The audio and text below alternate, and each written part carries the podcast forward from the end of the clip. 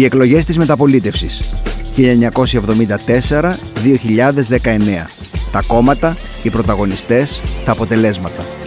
Όλες οι εθνικές εκλογικές αναμετρήσεις της περίοδου μέσα από μια σειρά συζητήσεων με ακαδημαϊκούς, πολιτικούς επιστήμονες, εκλογικούς αναλυτές. Εθνικές εκλογές 2015 Ιανουάριος. ΣΥΡΙΖΑ 36,3 Νέα Δημοκρατία 27,8 Χρυσή Αυγή 6,3 Ποτάμι 6 Κουκουέ 5,5 Ανεξάρτητοι Έλληνες 4,7 Πασόκ 4,7 Λυπή 8,6 Χαίρετε, είμαι ο Ηλίας Τσαουσάκης μαζί με τον Πέτρο Ιωαννίδη και σήμερα θα μιλήσουμε για τις δύο εθνικές εκλογές του 2015, του Ιανουαρίου και του Σεπτεμβρίου.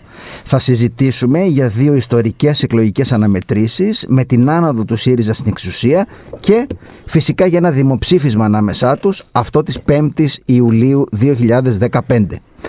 Έχουμε τη χαρά και τη μεγάλη τιμή να έχουμε σήμερα μαζί μας τον κύριο Γεράσιμο Μοσχονά, καθηγητή συγκριτικής πολιτικής στο Πάντιο Πανεπιστήμιο, βαθύ γνώση του πολιτικού μας συστήματος και των κομμάτων. Έχει μελετήσει ιδιαίτερα την περίοδο στην οποία συζητάμε σήμερα. Κύριε Μοσχονά, καλώς ήρθατε. Κύριε Τσαουσάκη, κύριε Ιωαννίδη, η χαρά είναι, η χαρά είναι δική μου. Είναι πραγματικά δική μου. Και θέλω να πω μια που έχουμε αυτή τη συνάντηση σήμερα, ε, καθώς ο Ηλίας ο Νικολακόπουλος είναι ο συντονιστής όλου αυτού του εγχειρήματος. Ε, θέλω να, να πω πόσο σημαντική απώλεια ήταν ε, και προσωπικά για μένα και για την πολιτική επιστήμη στη χώρα ε, και για τη δημόσια συζήτηση ήταν μια μεγάλη απώλεια η φυγή αυτού του ανθρώπου. Ε, μη εύκολα αντικαταστάσιμη. Καλωσορίζω και εγώ τον κύριο Γεράσιμο Μοσχονά σε αυτή τη συζήτηση για τις εκλογικές αναμετρήσεις του 2015 και φυσικά για το δημοψήφισμα του Ιουλίου. Έχουν προηγηθεί τόσα πολλά σε αυτήν την περίοδο. Είμαστε με κυβέρνηση Σαμαρά Βενιζέλου και είναι οι επόμενες εθνικές εκλογές μετά τον εκλογικό σεισμό του 2012. Να βάλουμε λίγο σε σειρά αυτό το κουβάρι και να πιάσουμε τα πράγματα από πιο νωρίς. Να δούμε δηλαδή λίγο πώς φτάνουμε στις πρώτες εκλογές του Ιανουαρίου, κύριε Μοσχονά στις πρώτες εκλογές του Ιανουαρίου του 2015. Ε, φτάσαμε εκεί γιατί το Δεκέμβριο του 2014 δεν κατέστη δυνατό να εκλεγεί πρόεδρος της Δημοκρατίας. Αυτό εκ των πραγμάτων οδήγησε σε πρόορες εκλογές και θέλω να τονίσω σε αυτό ότι τότε η στρατηγική της αξιωματικής αντιπολίτευσης, η στρατηγική δηλαδή του ΣΥΡΙΖΑ, ήταν ακριβώς να μην συμβάλλει στην εκλογή Προέδρου της Δημοκρατίας, ώστε να πάμε με αιτία τιμή εκλογή Προέδρου σε μια πρόορη εκλογική αναμέτρηση η οποία ορίστηκε για τον Ιανουάριο του 2015. Αυτό ήταν το κρίσιμο τυπικό στοιχείο. Η ουσία, η πολιτική ήταν η εξής ότι η χώρα από το 2010 και μετά ήταν σε μια περίοδο συνεχών μνημονίων. Αυτό είχε διαμορφώσει ένα κλίμα ευνοϊκό πολιτικά για το ΣΥΡΙΖΑ και ο ΣΥΡΙΖΑ ήθελε να υποφεληθεί από αυτό το πολιτικό κλίμα. Πρέπει να σας πω και δεν θα κατανοήσουμε τίποτε για αυτή την περίοδο. Πρέπει λοιπόν να σας πω ε, ότι το κρίσιμο στοιχείο εδώ είναι ότι η χώρα από το 2010 και μετά έχασε περίπου 25 με 26% του ΑΕΠ. Αυτό ε, Ακούω μερικές φορές συγκρίσεις της Ελλάδας, συγκρίσεις μεταξύ της Ελλάδας, της Πορτογαλίας ή της Ισπανίας. Θέλω να σας τονίσω δεν υπάρχει καμία σύγκριση. Απόλυα 25% να μην αναφερθώ στα ποσοστά της ανεργίας. Συναντήσαμε μόνο στη μεγάλη κρίση της δεκαετίας του 1930 μετά την κατάρρευση της Wall Street το 1929. Η Ελλάδα λοιπόν πέρασε μόνη στην Ευρώπη μια τόσο βαθιά κρίση και αυτό βεβαίως είχε διαμορφώσει το πλαίσιο για πολύ μεγάλες πολιτικές αλλαγές οι οποίες είχαν ξεκινήσει στις εκλογές, στις διπλές εκλογές του 2012 και ολοκληρώθηκαν στην εκλογή του Ιανουαρίου του 2015. Έχουμε μια βασική διαιρετική τομή από το 2012 και μετά, το, το μνημόνιο αντιμνημόνιο. Ε, αυτή η, η διαιρετική τομή πώς, μας, ε, πώς επηρεάζει ε, στο εκλογικό αποτέλεσμα του 2015. Η διαιρετική τομή αυτή θα την ονόμαζα αλλιώς πολιτικές λιτότητας, πολιτικές αντιλιτότητας. Αν πείτε σε ένα ξένο μνημόνιο, αντιμνημόνιο, δεν θα το καταλάβει. Αν πείτε πολιτικές λιτότητας, αντιλιτότητας, θα το καταλάβει. Σε αυτό το πλαίσιο, οι λεγόμενες μνημονιακές δυνάμεις ε, ήταν υπέρ της πολιτικής λιτότητας και ένα τμήμα τους προερχόταν από την αριστερά, ενώ από την άλλη μεριά οι πολιτικές δυνάμεις που ήταν ενάντια στη λιτότητα, που λογικά ήταν οι δυνάμεις της αριστεράς, με κύριο κορμό το ΣΥΡΙΖΑ, ε, στις δυνάμεις της αντιλιτότητας και ένα τμήμα της δεξιάς ε, μπήκε στο παιχνίδι. Έχουμε λοιπόν μια νέα διαίρεση η οποία δεν αναιρεί την παλιά διαίρεση δεξιάς-αριστεράς. Η παλιά διαίρεση δεξιάς-αριστεράς παραμένει απολύτως ενεργή. Είναι μεγάλο λάθος να λέμε ότι δεν είναι ενεργή. Ε, θα σας προκαλέσω, κοιτάξτε τις μετακινήσεις των ψηφοφόρων από το ένα κόμμα στο άλλο. Είναι σαφέστατα ότι είναι ενεργή αυτή η διαίρεση. Αλλά τα διακυβεύματα της περίοδου συγκροτούν μια μικρότερη, μικρότερη εμβέλειας, αλλά κρίσιμη για την περίοδο διαίρεση που είναι η διαίρεση μνημονιακών, αντιμνημονιακών δυνάμεων όπως σωστά αναφέρατε. Έχουμε άνοδο της ακροδεξιάς, έχουμε ΑΝΕΛ, έχουμε Χρυσή Αυγή. Όλη αυτή την περίοδο τους βλέπουμε να ανεβαίνουν και τελικά οι ΑΝΕΛ να συμμετέχουν και στην κυβέρνηση. Είπατε πριν ότι η, η τομή μεταξύ δεξιάς και αριστεράς ε, ισχύει ακόμα και εκείνη την περίοδο Παρ' όλα αυτά βλέπουμε μια παράξενη συγκυβέρνηση, μια παράξενη συγκατοίκηση σε εκείνες τις εκλογές. Ναι, ναι κυρία Ιωάννη, είναι σωστό αυτό που λέτε. Κοιτάξτε τώρα. Όταν έχεις από το 12 και μετά, ε, και το είδαμε αυτό να επιβεβαιώνεται στις ευρωεκλογές του 2014 και μετά τον Ιανουάριο του 2015, όταν έχεις ενίσχυση της αριστεράς στην Ελλάδα, η αριστερά στην Ελλάδα εκείνη την περίοδο, και αναφέρομαι στην κομμουνιστογενή και κομμουνιστική αριστερά, αν βάλουμε μέσα και το Κουκουέ κλπ. Η αριστερά εκείνη τη στιγμή στην Ελλάδα, ο ΣΥΡΙΖΑ, ε, το Κουκουέ και η Δήμαρ στο μέτρο, στο βαθμό που υπήρχε για ένα μεγάλο για ένα σημαντικό διάστημα, είναι η πιο ισχυρή και με διαφορά στην Ευρώπη και μια από τις πιο ισχυρές μετά το Δεύτερο Παγκόσμιο Πόλεμο. Βγάζω εκτός τη σοσιαλδημοκρατία, δεν εντάσσω σε αυτήν το Πασόκ. Έτσι. Απ' τη μια. Απ' την άλλη έχεις ενίσχυση της χρυσής αυγής, δηλαδή ενίσχυση, εμφάνιση και καθιέρωση για λίγο ενός πόλου στα άκρα δεξιά. Το ενδιαφέρον με τον, πόλο στα άκρα, με τον πόλο στα άκρα δεξιά είναι ότι υπερβαίνει τον παραδοσιακό αντιφασισμό του ελληνικού πολιτικού συστήματος που δεν επέτρεπε την εύκολη καθιέρωση πόλων στα, στα άκρα δεξιά. Επιστρέφω όμως στο βασικό επισυλλογισμό. Όταν ενισχύεται τόσο πολύ η, συγγνώμη, η ριζοσπαστική αριστερά και σε ένας όχι ασήμαντο βαθμό η ριζοσπαστική δεξιά, οι αναγνώσεις της πραγματικότητας που λένε ότι η διαίρεση δεξιάς-αριστεράς έχει υποχωρήσει, εμένα προσωπικά με αφήνουν κατάπληκτο. Δεν μπορεί να ισχύει αυτό. Ισχύει κάτι άλλο. Ποια είναι τα διακυβεύματα; Τα διακυβεύματα της εποχής είναι τέτοια που οθούν σε ένα ανακάτεμα των πολιτικών δυνάμεων και αυτό επιτρέπει να υπάρξει μια σύμπλευση στην κυβέρνηση, ένας συνασπισμός μεταξύ του ΣΥΡΙΖΑ και των ΑΝΕΛ. Είναι η συγκυρία, αλλά το επιχείρημα μου ποιο είναι; Το βάθος που είναι η διαίρεση δεξιάς-αριστεράς δεν έχει απο, αποδυναμωθεί, σχεδόν έχει ενισχυθεί θα έλεγα και γι' αυτό η ίδια εκείνη την περίοδο και γι' αυτό ακριβώς οι ίδιοι αναλυτές που μίλαγαν για τη διαίρεση μνημόνιο αντιμνημόνιο, ξαφνικά όταν ο ΣΥΡΙΖΑ κάνει τη στροφή το 2015, μετά τον Ιούλιο το, του 2015, αναφέρονται στην επιστροφή δεξιά-αριστερά. Ξέρετε, οι, οι διαιρετικές τομές δεν εμφανίζονται και δεν εξαφανίζονται μέσα σε 6 μήνες ή μέσα σε ένα χρόνο. Ή είναι διαιρετικές τομές, άρα έχουν διάρκεια, ή δεν είναι, άρα δεν έχουν. Συμφωνώ απόλυτα σε αυτό που λέτε, ότι υπήρχε αυτή η διαιρετική τομή, απλά δεν μπορώ να καταλάβω πώς αυτό συνάδει με την ε, συμπόρευση της ριζοσπαστικής ε, αριστεράς από τη μία με ένα κομμάτι της λαϊκής και της ριζοσπαστικής δεξιάς από την άλλη. Α έρθουμε στη στιγμή ε, της, της, του σχηματισμού της κυβέρνησης ΣΥΡΙΖΑ. Ο ΣΥΡΙΖΑ δεν έχει πλειοψηφία εκείνη τη στιγμή. Αλλά από το 12 έχει διαμορφώσει την ταυτότητά του στη βάση μιας αντιμνημονιακής και αντιλιτότητας πολιτικής. Με ποιον θα μπορούσε να συνεργαστεί αφού δεν έχει αυτοδυναμία; Με, με, το, με το Πασόκ, με το χώρο του Πασόκ δεν ήταν δυνατόν. Με το χώρο της Νέας Δημοκρατίας δεν ήταν δυνατόν. Ήταν οι κατεξοχήν φορείς της μνημονιακής πολιτικής. Με τη Χρυσή Αυγή δεν ήταν δυνατόν για λόγους που όλοι κατανοούμε και το ΚΚΕ δεν, μπορούσε να συμμετάσχει έτσι κι αλλιώς.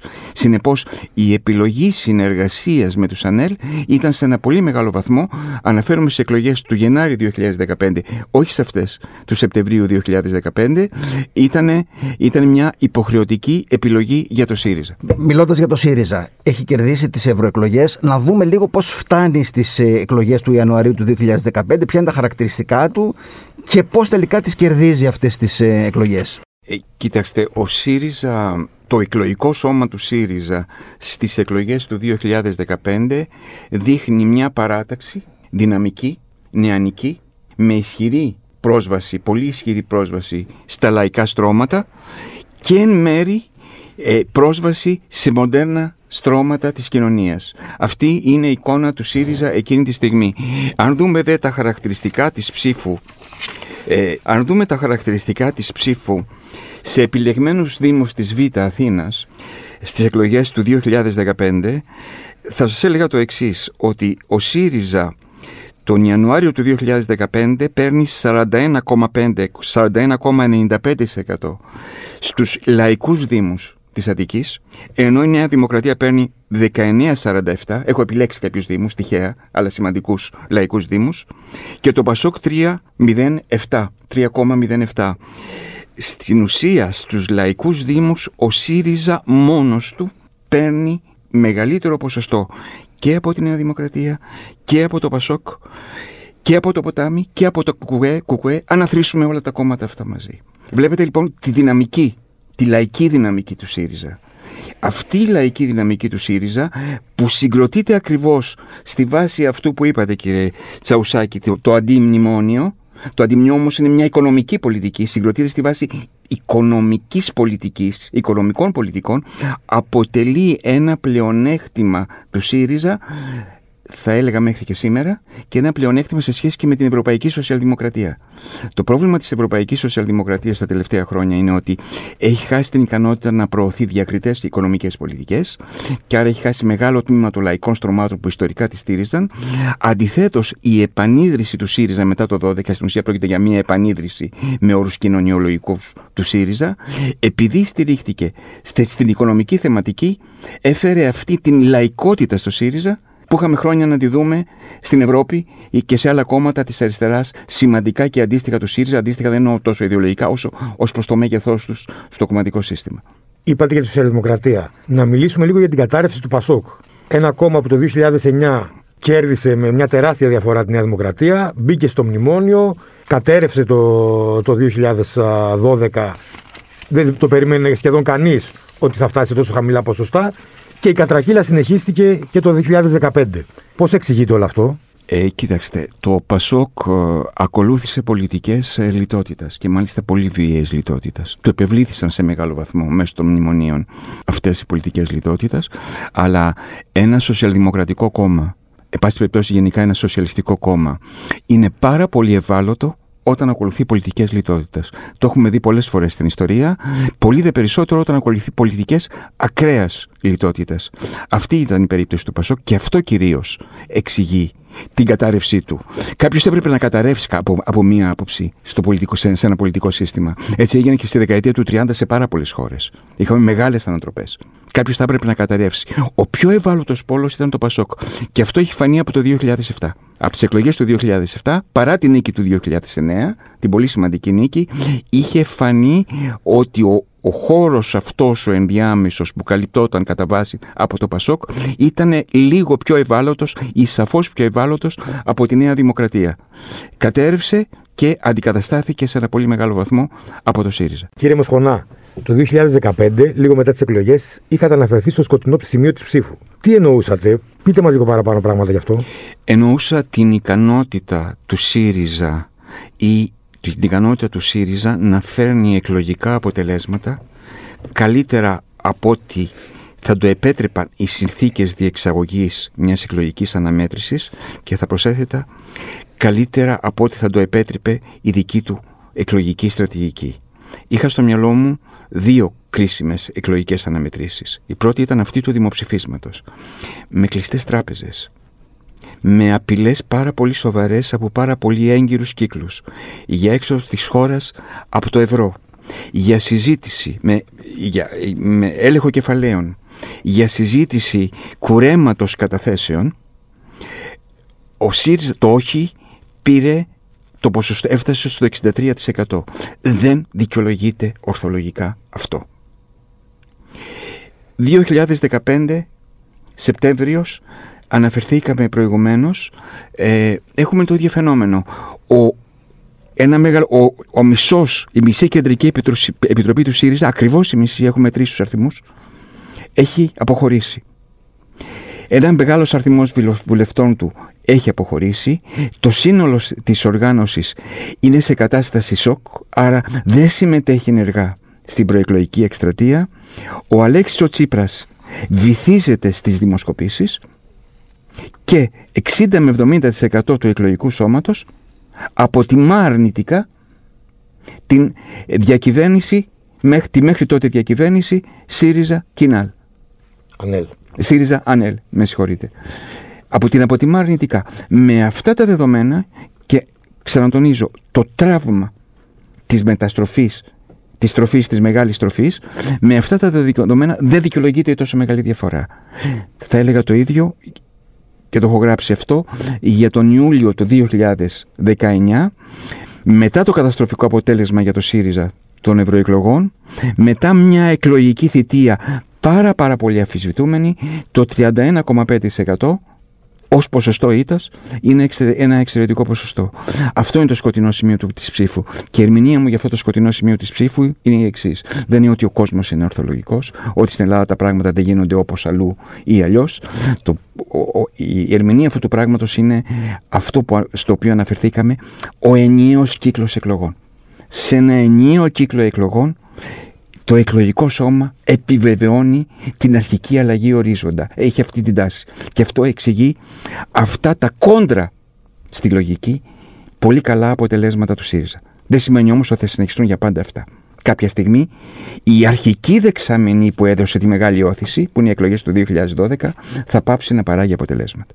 Ο ΣΥΡΙΖΑ κερδίζει τις εκλογές του ε, Ιανουαρίου 2015 και έχουμε ένα μεσοδιάστημα έξι μηνών και βάλε περίοδος Ιανουαρίου-Ιουνίου με τις διαπραγματεύσεις και τις πολιτικές δυνάμεις να αρχίζουν να ανακατατάσσονται γύρω ε, από αυτό το γεγονός. Πώς είναι αυτή η περίοδος από τον Ιανουάριο του 2015 μέχρι και το δημοψήφισμα που φτάνουμε τελικά στο δημοψήφισμα του, του Ιουλίου του 2015 θα έλεγα ότι είναι μια τρελή περίοδος, ε, μια απολύτως μη συνήθις περίοδος ε, σε οποιαδήποτε χώρα. Ακόμα θα, θα έλεγα, θα πρόσθετα ότι ήταν μια μη συνήθις περίοδος και για την Ελλάδα, παρότι μετά το 2000, μετά το 2010 είμαστε σε μια διαδικασία συνεχούς διαπραγμάτευσης με την Τρόικα και αργότερα με τους θεσμούς, αλλά αυτό, η διαδικασία της διαπραγμάτευσης, η ανάδειξη ως κεντρικού πολιτικού ζητήματος στη χώρα της διαπραγμάτευσης πήρε παροξυστικά χαρακτηριστικά μετά τον Ιανουάριο του 2015. Σε αυτή τη διαδικασία την παροξυστική όπου όλοι μιλούσαν για τη διαπραγμάτευση, όλοι είχαν μια πρόταση να κάνουν, όλοι και στο ΣΥΡΙΖΑ μέσα και μάλιστα με μη οργανωμένο τρόπο έλεγαν πώς θα αντιμετωπίσουμε τους θεσμούς, ποια στρατηγική είναι η σωστή κλπ. Σε αυτή τη διαδικασία άρχισε να φθήρεται η ακτινοβολία που είχε ο ΣΥΡΙΖΑ μετά το Γενάρη του 2015. Να σας υπενθυμίσω ότι η ακτινοβολία του αμέσως μετά ήταν εξαιρετική αδιανόητα υψηλή. Με ποσοστά αποδοχής που έφταναν για τον Τζίπρα κοντά στο 80%. Έτσι. Αν σκεφτείτε ότι αυτός, αυτός ο ηγέτης ανέβηκε στην εξουσία έχοντας δημιουργήσει το φόβο στους αντιπάλους του ότι θα βγάλει τη χώρα από το ευρώ και μετά ακριβώς την εκλογή του απολαμβάνει ποσοστά το 80% να σας υπενθυμίσω πόσο ψηλά ήταν ο, ο Βαρουφάκης ε, εκείνη την περίοδο δείχνει ακριβώς αυτή τη δυναμική η οποία σιγά σιγά υποχωρεί. Και ο Αλέξης ο Τσίπρας νομίζω κάνει μια επιλογή για το δημοψήφισμα για να αποχωρήσει σε δημοψήφισμα που δεν είχε τόσο σχέση με τη διαπραγματευτική ικανότητα της χώρας απέναντι στους δανειστές της όπως ο ίδιος επικαλέστηκε αλλά είχε περισσότερο σχέση με το γεγονός ότι ήθελε να νομιμοποιήσει εκ νέου την κυριαρχία του στο εσωτερικό του ελληνικού κομματικού συστήματος. Αυτός ήταν ο κύριος στόχος του και νομίζω με το δημοψήφισμα τον πέτυχε παρά το γεγονός ότι οι άλλοι διακηρυγμένοι στόχοι μάλλον δεν επιτεύχθησαν. Δεν είναι ένα τεράστιο ρίσκο αυτό όμως προκειμένου να κερδίσεις την ε, κυριαρχία στο εσωτερικό τη στιγμή που σε όλο τον κόσμο μιλάνε για την Ελλάδα να μπει σε μια διαδικασία τέτοιου είδους. Ήταν όλος ο κόσμος μιλούσε για την Ελλάδα εκείνη την περίοδο, αν θυμάστε. Ναι, ήταν ένα μεγάλο ρίσκο. Ήταν ένα μεγάλο ρίσκο. Θέλω να σας πω το εξής.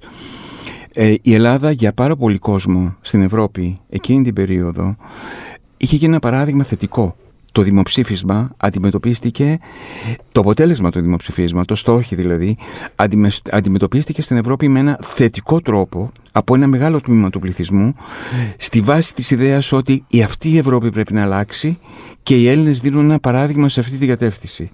Σε ό,τι όμως αφορά τις ευρωπαϊκές ελίτ και ιδιαίτερα τις βασικές κεντρικές χώρες, ε, κυρίως τη Γερμανία και τις χώρες που ήταν δίπλα της, αλλά όχι μόνο τη Γερμανία, το τονίζω αυτό, η διεξαγωγή του δημοψηφίσματος είχε σαν συνέπεια να ακολουθήσουν μια πολιτική, θα έλεγα, περισσότερο τιμωρητική απέναντι στην ελληνική κυβέρνηση. Αυτό, το αποτέλεσμα αυτού ήταν ότι στην, όταν έγινε μεγάλη διαπραγμάτευση και μεγάλη συμφωνία, ε, η νέα μεγάλη συμφωνία, το τρίτο μνημόνιο δηλαδή που υπέγραψε ο Λέξης ο Τσίπρας, αυτό το μνημόνιο αναφίβολα δεν ήταν αυτό που θα θέλει να υπογράψει ποτέ μια κυβέρνηση της αριστεράς. Το δημοψήφισμα δημιουργεί νέες διαρρετικέ τομές. Πολλοί μιλάνε ότι το αποτέλεσμα των εκλογών του 2019 σε ένα βαθμό εμπεριέχει μέσα και το, το αποτέλεσμα του, του δημοψηφίσματος. Δηλαδή το περίφημο ναι τότε συγκροτεί μια, ε, μια συμμαχία η οποία ε, στο, στο μέλλον αντικατοπτρίζεται στην, ε, ε, στο αποτέλεσμα του 19. Πώς, πώς βλέπετε όλη αυτή τη συζήτηση και πώς βλέπετε και κυρίως και το αποτέλεσμα του δημοψηφίσματος; Στο δημοψήφισμα ένα μεγάλο κοινωνικό, κοινωνικό κύμα επέβαλε τη λογική του. Ήταν ιδιαίτερα μεγάλο και δεν ήταν ιδιαίτερα μεγάλο γιατί απλώς μας εξέπληξε γιατί δεν το είχαν δείξει οι δημοσκοπήσεις. Ήταν ιδιαίτερα μεγάλο με όρους αριθμών γιατί υπερεύει το 63% αν θυμάμαι ακριβώς, το αποτέλεσμα. Έτσι. Αυτό ήταν εντυπωσιακό. Αν αθροίσουμε τώρα, αν δούμε τι εκπροσωπούσαν οι δυνάμεις του ναι με βάση τα εκλογικά τους ποσοστά και οι δυνάμεις του όχι με βάση τα επίσης τα εκλογικά τους ποσοστά, τότε θα μπορούσαμε να πούμε το εξής ότι το όχι είχε με βάση τα εκλογικά ποσοστά του 2015, που δεν ήταν και τόσο μακριά, ο Γενάρης του 2015, είχε ένα προβάδισμα τουλάχιστον 7 εκλογικών μονάδων απέναντι στις δυνάμεις του ναι. Στην τελική κάλπη το προβάδισμα αυτό έγινε 22,6 μονάδες.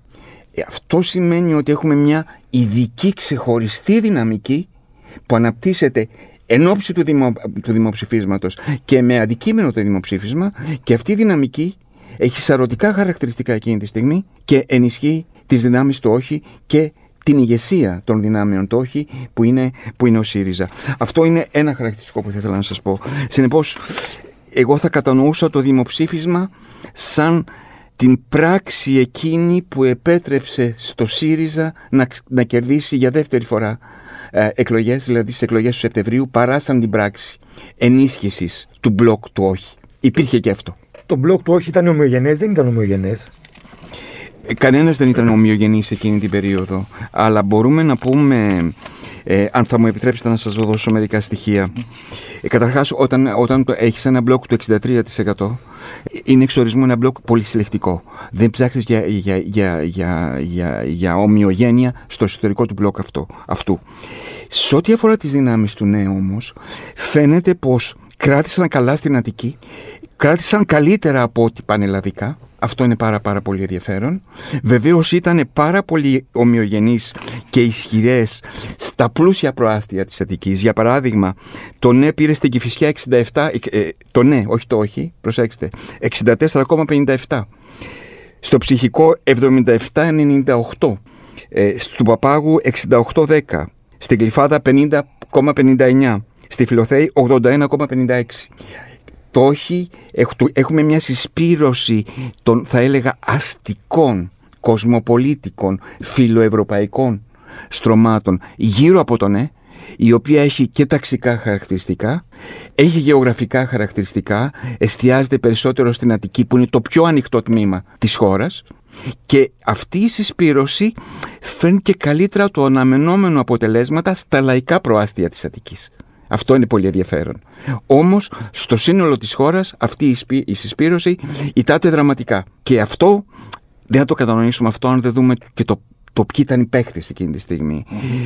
Οι δυνάμεις του όχι είχαν ένα ηγέτη, ο οποίος ήταν άφθαρτος ακόμα ή ελάχιστα είχε φθαρεί. Αυτός ονομαζόταν Αλέξης Τσίπρας. Οι δυνάμεις του ναι δεν είχαν ηγέτη. Οι παλιές ηγεσίες είχαν φθαρεί και είχαν καεί μέσα από την εφαρμογή μνημονίων. Αυτό αφορούσε τον Γιώργο Παπαντρέου, αυτό αφορούσε τον Σαμαρά που χασκούσε την κυβέρνηση μέχρι το Γενάρη του 2015, αυτό αφορούσε επίσης και τους παλιούς ηγέτες του Πασόκ όπως τον Κώστα το Σιμίτη, τον Κώστα τον Καρμαλίτη της Νέας Δημοκρατίας που παρενέβησαν υπέρ του ναι, αλλά που έμοιαζαν σαν οι υπεύθυνοι της χρεοκοπίας να έρχονται να μας υποδείξουν τι πρέπει να κάνουμε αυτή τη στιγμή.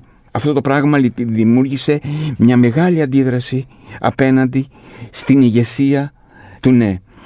Εδώ θα έλεγα, ανοίγω μια παρένθεση, ήταν η ευκαιρία του Θεοδωράκη του ηγέτη του ποταμιού και την έχασε. Ο Θοδωράκης το ποτάμι τον Γενάρη του 2015 έφερε ένα πολύ καλό σκορ, καλύτερο από αυτό του Πασόκ. Ήταν η στιγμή του να διαπραγματευτεί μια ισχυρή θέση και θα έλεγα μια ηγεμονική θέση στο εσωτερικό του ευρύτερου χώρου που είχε περιοριστεί πια, αλλά που υπήρχε σαν χώρος της κεντροαριστεράς. Την έχασε εκείνη τη στιγμή. Είχε μια δεύτερη ευκαιρία η απουσία ηγεσίας της μεταξύ των δυνάμεων του ναι ήταν άφθαρτος ο Θεοδωράκης εκείνη τη στιγμή. Δεν τη διεκδίκησε, δεν ξέρω. Και σε κάθε περίπτωση το ναι, οι δυνάμει του ναι δεν είχαν ηγεσία. Και αυτό βεβαίως έδωσε ένα μεγάλο προβάδισμα στις δυνάμεις του όχι και στην ηγεσία που είχε το όχι, που ήταν ο Αλέξης Τσίπρας.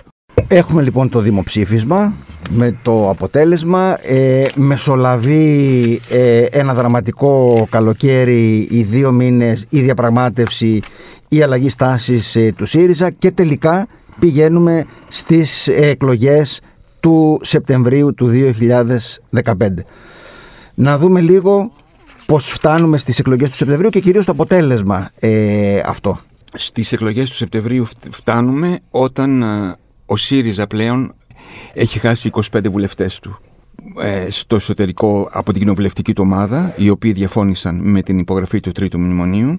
Ε, δεν έχει πια οποιασδήποτε μορφής, δεν έχει νομιμοποίηση, έστω και σαν σχετική πλειοψηφία εντός εντός του, του κοινοβουλευτικού σώματος και ο Αλέξης Τσίπρας αποφασίζει να, να προχωρήσει σε πρόορες εκλογές.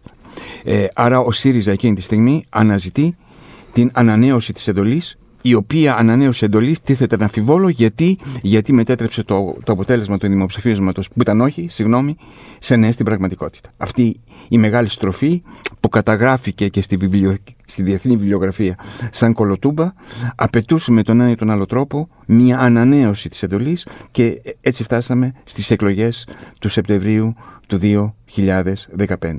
Τώρα, το αποτέλεσμα των εκλογών του Σεπτεμβρίου του 2015 εξέπληξε τους παρατηρητές εκείνης της εποχής. Όχι η νίκη του ΣΥΡΙΖΑ αυτή καθεαυτή, που σε έναν βαθμό ήταν αναμενόμενη. Εξέπληξε μεγάλη διαφορά.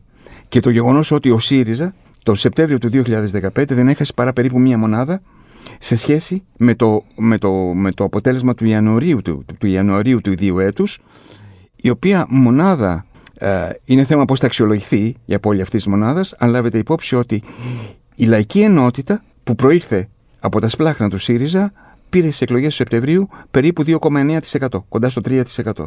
Το άθροισμα των δυνάμεων των εκλογικών του παλιού ΣΥΡΙΖΑΙΚΟΥ μπλοκ βρέθηκε ενισχυμένο το Σεπτέμβριο του 2015 σε σχέση με τον Ιανουάριο του 2015 παρά τη φθορά, παρά τη φθορά και παρά τη μεγάλη στροφή που ήταν τραυματική για το ΣΥΡΙΖΑ στροφή πριν τις εκλογές του Σεπτέμβρη του 2015. Είναι ένα ερώτημα σημαντικό που κάποια στιγμή πρέπει να το απαντήσουμε.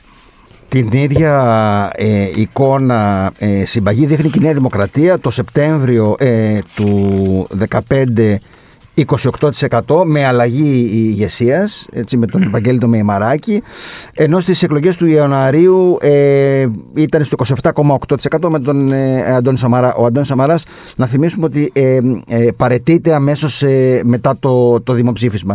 Πώς βλέπετε αυτή την, ε, την ανθεκτικότητα της Νέας Δημοκρατίας ή μάλλον τα χαρακτηριστικά ε, τα οποία περιγράφουν την, ε, ε, την σύνθεση, την, την εκλογική της Νέας Δημοκρατίας; Η Νέα Δημοκρατία είναι μια σταθερή παράταξη στη χώρα. Στην Ελλάδα υπήρχε μια σταθερότητα των παρατάξεων, μια αστάθεια των πολιτικών κομμάτων.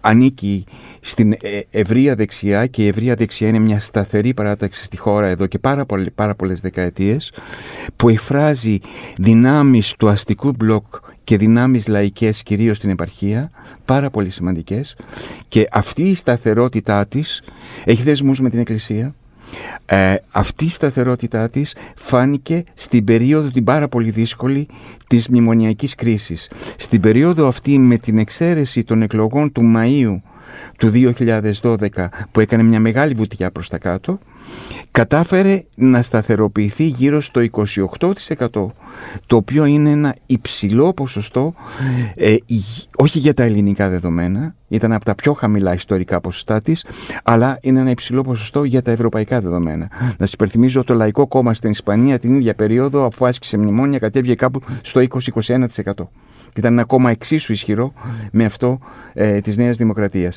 Ε, στη Νέα Δημοκρατία τώρα, γύρω από τη Νέα Δημοκρατία τώρα συσπηρώθηκαν σε, μεγάλες, σε μεγάλο βαθμό οι αντισύριζα δυνάμεις και θα έλεγα αν το πω θετικά οι φιλοευρωπαϊκές δυνάμεις.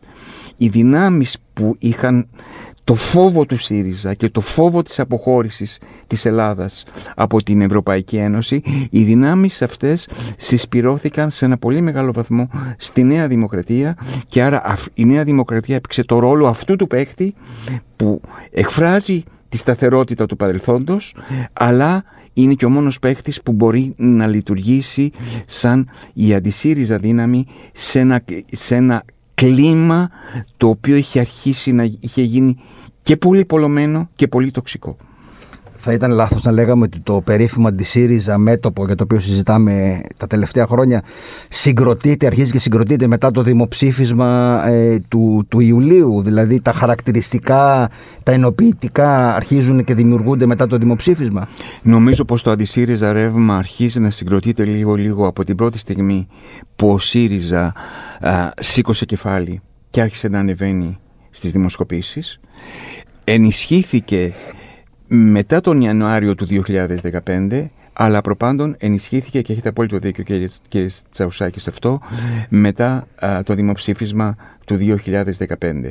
Η, η διεύρυνσή του όμως η πραγματική, αυτό είναι το ενδιαφέρον, η διεύρυνσή του η πραγματική και έχω υπόψη μου αριθμούς, ήρθε μετά τις εκλογές του Σεπτεμβρίου του 2015 και οφειλόταν στην άσκηση της εξουσίας από το ΣΥΡΙΖΑ. Η άσκηση πολιτικών λιτότητας από το ΣΥΡΙΖΑ είναι αυτή που είχε σαν συνέπεια ο ΣΥΡΙΖΑ να, να βυθιστεί και στην πρόθεση ψήφου και σε ό,τι αφορά την εικόνα του στην κοινή γνώμη και είναι εκείνη η περίοδος μετά το, μετά το Σεπτέμβριο του 2015 που έχουμε ποσοστά του αντισύριζα ρεύματος που πλησιάζουν το 70%. Εδώ έχουμε δύο συνιστώσεις σε αυτό το αντισύριζα ρεύμα. Μία που θα έλεγα συντηρητική ή μετριοπαθή ή φιλοευρωπαϊκή η οποία για τους λόγους που αναφέρατε είναι αντισύριζα και μία άλλη που προέρχεται από τον κεντρό χώρο και εν μέρει από τον αριστερό χώρο η οποία ε, αφισβητεί την όλη διαχείριση του ΣΥΡΙΖΑ όχι γιατί ο ΣΥΡΙΖΑ είναι αριστερό κόμμα αλλά και γιατί, αλλά και γιατί δεν είναι αρκετά αριστερό λόγω της τροφής που έκανε. Μην ξεχνάμε ότι από τον Γενάρη όσο Σεπτέμβρη ο ΣΥΡΙΖΑ έχασε πάνω από 300.000 ψηφοφόρους. Δηλαδή μπορεί να έχασε μόνο μία μονάδα στο ποσοστό που έλαβε τον Σεπτέμβριο του 2015, αλλά είχε 350 περίπου χιλιάδες ψηφοφόρους λιγότερους σε σχέση με την πρώτη μεγάλη του νίκη. Άρα αυτό μπορεί να εξηγείται ότι άρχισε το, το, το αντισύριζα να διαμορφώνεται αμέσως μετά ίσως το, το αποτέλεσμα του δημοψηφίσματος, μάλλον τη διαχείριση του αποτελέσματος του δημοψηφίσματος. Ε, κύριε Ιωαννίδη, έχετε απόλυτο δίκιο. Αναφέρθηκα σε ποσοστά. Δεν αναφέρθηκα σε, σε πραγματικές ψήφους. Έχουμε ένα φαινόμενο αποχής. Αλλά παρά τα αυτά, θα συμφωνήσετε το νομίζω μαζί μου ότι μια κυβέρνηση, ε, μια, μια κυβέρνηση που, που έχει υπογράψει μνημόνιο, ενώ όλη η στρατηγική της ήταν ενάντια στα μνημόνια και ζητάει ανανέωση της λαϊκής εντολής, σε αυτή τη συνθήκη ε, λογικά θα περιμέναμε η αποχή να είναι περισσότερο από δυνάμεις του ΣΥΡΙΖΑ και όχι το αντίστροφο. Ο ΣΥΡΙΖΑ, η αποχή είναι γενικευμένη καθώς φαίνεται, δεν ξέρω ποιο εκλογικό σώμα απήχε, απήχε περισσότερο. Η αποχή είναι γενικευμένη, αλλά σε αυτό το πλαίσιο της γενικευμένης αποχής όταν κοιτάτε μόνο ποσοστά, ο ΣΥΡΙΖΑ χάνει μόνο μία μονάδα, η λαϊκή ενότητα κερδίζει τρεις και έχουμε αυτό το εντυπωσιακό, κατά τη γνώμη μου, φαινόμενο. Είναι χαρακτηριστικό ότι, επειδή αναφέρθηκα προηγουμένως στα λαϊκά προάστια της Αττικής, στα λαϊκά προάστια της Αττικής, αν προσθέσουμε τα ποσοστά ε, του ΣΥΡΙΖΑ και της ΛΑΕ, αναφέρομαι για τις εκλογές, στις εκλογές του Σεπτεμβρίου 2015, έχουμε μια άνοδο της τάξης του 3 με 4% σε σχέση με τα ποσοστά του ΣΥΡΙΖΑ των εκλογών του Ιανουαρίου του 2015. Αυτό είναι κόντρα στην κοινή λογική. Κόντρα στην πολιτική λογική. Κόντρα σε αυτό που λέγαμε για το Πασόκ προηγουμένως. Όταν ακόμα ασκεί λιτότητα, χάνει ψήφους στα λαϊκά στρώματα. Δεν είχε προλάβει να ασκήσει. Δεν είχε προλάβει να ασκήσει λιτότητα μετά. Αλλά είχε υποσχεθεί ένα αντιπολιτότητα. Συνεπώς, με κάποια έννοια, σε ένα βαθμό, δεν είχε ασκήσει ακόμα, έχετε απόλυτο δίκιο, είναι κόντρα σε αυτή τη λογική. Το ότι έχετε δίκιο φαίνεται και στο εξής, ότι όταν άσκησε την εξουσία, είχε μια βήθηση που δεν έχουμε ξαναδεί. Έφτασε στο 20% στην πρόθεση ψήφου μέσα σε ένα εξάμεινο από την ανάληψη της εξουσίας από το Σεπτέμβριο του 2015 και παρέμεινε στο 20 περίπου ε, κάτι σαν ένα κόμμα σε κόμμα έτσι, κάτι σαν ένα κόμμα σε κόμμα με ωμέγα, ε, για περίπου ένα έτος. Και αυτό οφειλόταν ακριβώς στις πολιτικές λιτότητες που, που άσκησε, που ήταν πολιτικές οι οποίες ήταν τραυματικές για την οργάνωση του ΣΥΡΙΖΑ την ίδια, αλλά είχαν και μεγάλες συνέπειες σε ό,τι αφορά την αξιολόγηση του ΣΥΡΙΖΑ από το εκλογικό σώμα. Όμως, σε κάθε περίπτωση, το Σεπτέμβρη το αποτέλεσμα είναι εντυπωσιακό. Συνοψίζοντας, α προσπαθήσουμε λίγο να, να ερμηνεύσουμε το αποτέλεσμα. Το αποτέλεσμα εννοώ ε, το συνολικό, γιατί ε, ουσιαστικά μιλάμε για δύο εθνικές εκλογές και ένα δημοψήφισμα. Μια μεγάλη χρονική περίοδος πολιτική, η οποία ε, έχει πάρα πολλά γεγονότα. Να δούμε λίγο τι παρήγαγε αυτή η, η περίοδος ε, δεν θα κατανοήσουμε τίποτα από το ελληνικό πολιτικό σύστημα αν δεν κατανοήσουμε πρώτον ότι από το 2010 μπαίνουμε σε ό,τι αφορά τις οικονομικές και κοινωνικές πολιτικές σε μια κατάσταση μη κανονικότητας και δεύτερον από το 2012 μπαίνουμε σε μια κατάσταση μη πολιτικής κανονικότητας. Ε, έχουμε μια ανατροπή και η ανατροπή αυτή έχει ως αφετηρία και μοχλό τις εκλογές του Μαΐου του 2012. Αυτές τις εκλογές, όπως και τις εκλογές του Ιουνίου 2012, θα τις ονόμαζα με βάση τη θεωρία εκλογές ανατροπής. Αυτές οι εκλογές ανατροπής συνήθως παράγουν ε, μια σειρά αποτελέσματα που τα κατανοούμε εκ των υστέρων, αλλά όταν δούμε την ιστορία σε άλλες χώρες ή και στην Ελλάδα του τι παράγουν οι εκλογές ανατροπής, ε, μπορούμε να κατανοήσουμε ότι αυτά τα αποτελέσματα που είδαμε αργότερα δεν ήταν και τόσο παράδει, παρά, παράδοξα. Ο ωφελημένο των εκλογών ανατροπής του 2012 είναι ο ΣΥΡΙΖΑ. Ο μεγάλος ηττημένος είναι το ΠΑΣΟΚ. Όλες, σε όλες τις επόμενες εκλογικές αναμετρήσεις ή αν το πω αλλιώς όλες οι επόμενες εκλογικές αναμετρήσεις επιβεβαιώνουν μέχρι και το Σεπτέμβριο του 2015 κατά τη γνώμη μου μέχρι και τον Ιούλιο του 2019 αυτή τη λογική της ανατροπής και αυτή την ισχυρή θέση που κατέλαβε ο ΣΥΡΙΖΑ μέσα στο πολιτικό σύστημα. Όλες δηλαδή οι εκλογές διέπονται από την ίδια ακριβώς πολιτική λογική. Και γι' αυτό δεν με εξέπληξε καθόλου το αποτέλεσμα των εκλογών του Σεπτεμβρίου, παρότι υπήρχαν όλες τι προποθέσει για να είναι διαφορετικό. Δεν με εξέπληξε, με εξέπληξε το μέγεθος. Αλλά δεν με εξέπληξε το μέγεθος, ε, η νίκη του όχι στο δημοψήφισμα του 2015 ήταν το ένα τμήμα του εκλογικού σώματος είχε αλλάξει πολιτικό, πολιτικό ορίζοντα δεν είχε πιστεί από ένα σημείο και πέρα από το ΣΥΡΙΖΑ διαφωνούσε μαζί του, είχε τις επιφυλάξεις του τον έβριζε μερικές φορές. Αυτό καταγραφόταν σωστά και ορθά στις δημοσκοπήσεις, αλλά την κρίσιμη στιγμή επιβεβαίωνε τη δική του πράξη να αλλάξει ορίζοντα, όπως αυτή η δική του πράξη πέρασε μέσα από τρεις εκλογικές ανα, αναμετρήσεις, με επίκεντρο όμως τις δύο εκλογικές αναμετρήσεις του 12, που βεβαιώθηκαν από τις ευρωεκλογές του 2014 και φυσικά από τις εθνικές εκλογές του Ιανουαρίου του 2015. Αν θέλουμε να κατανοήσουμε το, το πολιτικό σύστημα, πρέπει να, πρέπει να το κατανοήσουμε έτσι. Οι εκλογές του 12 είναι εκλογές ανατροπής, οι εκλογές του 2015 είναι οι εκλογές αναστήχησης. Οι πρώτες είναι εκλογές αποστήχησης.